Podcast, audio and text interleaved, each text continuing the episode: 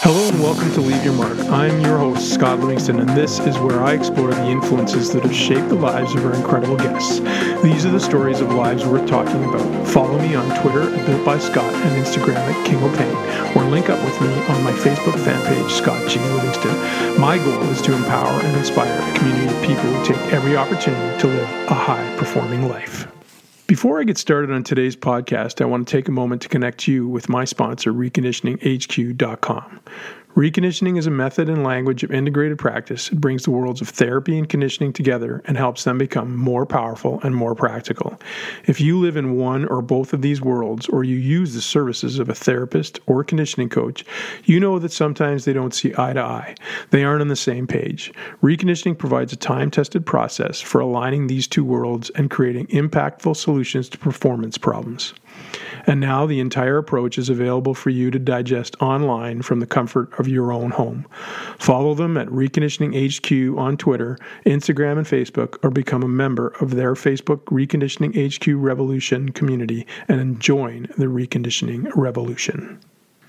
Hello and welcome to Leave Your Mark. This is Sunday Remarks. Back again with uh, another of my solo um, opportunities to chat with my listenership.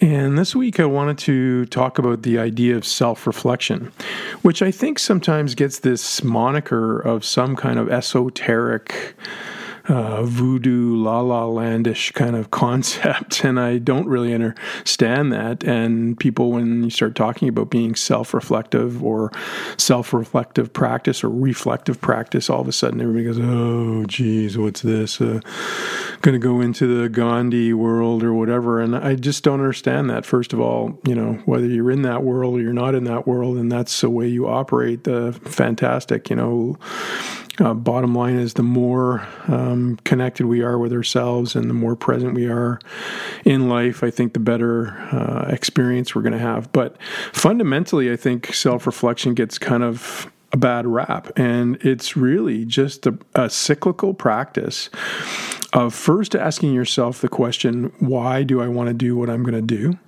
And then when you're doing whatever it is you're doing, whether it's a particular project you're doing, whether it's uh, deciding to do your master's, whether it's deciding to take on a job, whether it's de- deciding to build a house, whether it's deciding to climb, climb Mount Everest, or whether it's simply deciding to run a 5K race, at the end of the day, whatever it is that you're choosing to do, are you reflecting on why you want to do it? And then during the process, are you cycling back at regular intervals and saying, okay, what have I done?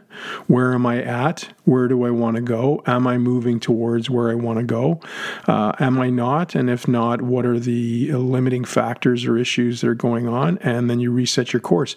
It's simply the same as, you know, if you decided you wanted to go on a trip somewhere or you wanted to hike a, um, you know, a particular sort of, you know, hike through the mountains or through nature and you wanted to see things, you know, you might take a map and a compass.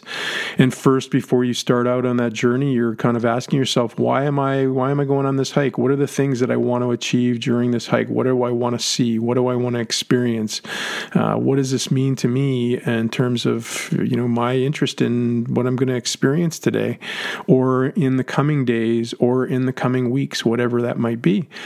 And so you ask yourself those questions, and that then defines, you know, the process. You know, some people because of what they want to experience are going to want to do this rapidly and progress through the process uh, with uh, expeditious means. Others are going to want to take more time through that journey.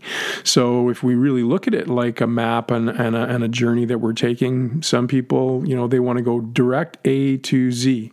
Other people want to meander and see different things and experience different things. Some people want to take breaks and maybe stay in a place for a little while. Everybody's everybody's different. What is it that you want to achieve? Why do you want to achieve it? And are you connected to it?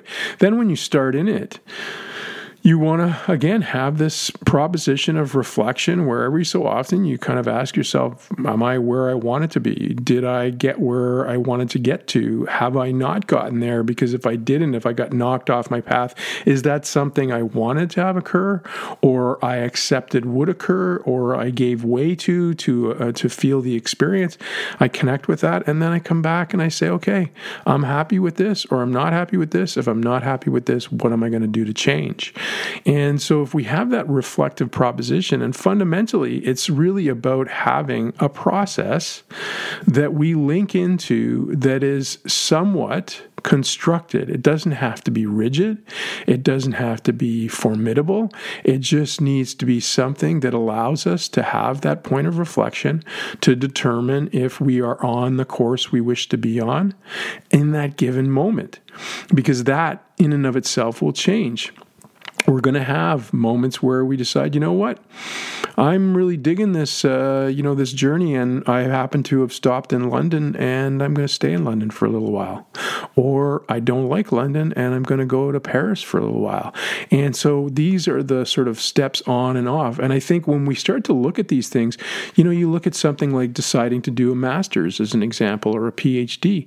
Nobody says you have to do it in a particular period of time. Sociologically, we define that. Sometimes curriculum wise, it's defined, but it's never really defined. You know, I did my university degree in four years instead of three. I'm still, you know, doing my thing successfully, uh, working my career, etc. It didn't really change things. Some people go to school for a few years, travel for a few years, come back to school. Some people don't go to university, travel, work, do things, build a business, come back and go to university for something else. Some people go and do their masters later in life. Everybody does things differently for their purpose, but the question is, are you you actually thinking about why you're doing it, when you're doing it, reflecting back to where have I gotten to? Am I happy with where I am? Versus not having that. And so if we look at the uh, analogy again of the journey, did we start off, you know, wanting to go to Berlin? And we landed in London and didn't like London and switched to Paris and we got to Paris and all of a sudden found we decided to stay there, and maybe we decided to stay there, um, maybe not of our of our will or because of circumstances, and we sort of just accepted those circumstances. And then, you know, maybe we were starting to run out of money, and we made a few decisions around that that d- determined that we would stick around longer. And then we started seeing somebody, and everything just kind of happened, and there was no sort of rhyme or reason to the happening. And then all of a sudden, we find ourselves there for four years, wondering wondering, you know, where's life taking me or why am I here? What am I doing? That may be fine in the sense that, yeah, we can allow ourselves to experience these things and go into them. But if we have reflective practice built into our process, then every so often while we're in Paris, we're going to ask ourselves the question why am I here? Am I enjoying this? Is this what I want to do? Or do I still want to go back to Berlin? Or am I perfectly happy here and I don't need that experience? And then that drives our process so that we then have a greater sense of fulfillment in our process versus this sense that we've been sort of whisked somewhere and it was beyond our scope of control. And when we feel out of control, that's when we start to feel that sense of all the elements that fear, immediate fear, creates for us are found in a sort of in um, insidious and ongoing representation of that as stress or discomfort or uh, dissonance that we then you know can can change the physiology of our lives to change the psychology of our lives and drives potentially you know, a, a, lack of fulfillment or a lack of success or a lack of happiness or all those things that are com- combined. So I wanted to sort of express that to you as a something that you know, as a listener and working on being a better you, that you have some form of reflective practice.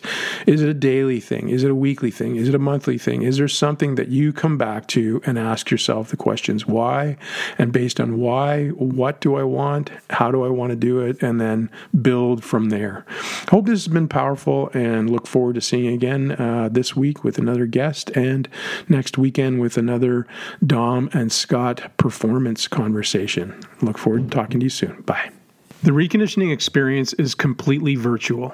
We've taken our signature courses, R1 Foundations and R2 Designs, and loaded them onto an online platform. We combine this recorded video experience with live Zoom labs to bring all the principles and practices of reconditioning to life through applied case study. In turn, you walk away with how to best use this language of common practice to bring the worlds of therapy and performance together in one powerful approach that creates lasting change in your client's performance. And we want to see you thrive. So we've built a powerful eight week mentorship program so you can own the information you've learned in a way that aligns with your working environment. We want you to be the human performance professional everyone wants to work with. Last but not least, we believe that success in life begins with the right mindset. We know that the statistics for burnout in human performance are significant and that many of our colleagues face questions every day about personal fulfillment and living their best life. This is why we've a landmark program for human performance professionals called Empower You. This program is all about crafting your best life, living purposefully, and enjoying the fruits of your impassioned labor. Our next one starts May 15th. For more information about our courses or our process, please visit us at reconditioninghq.com or feel free to reach out to us directly on any of our social networks. We'd love to help you thrive. Thanks for joining us today on Leave Your Mark. I hope we've left a mark on you today, and we wish only that you pay it forward by sharing this story, taking the time to rate and comment on this podcast Please follow us at Twitter at Built by Scott and Instagram at King O'Pain and become a member of this community at Scott G. Livingston on Facebook. Have a great day. Music by Cedric de St. Rome.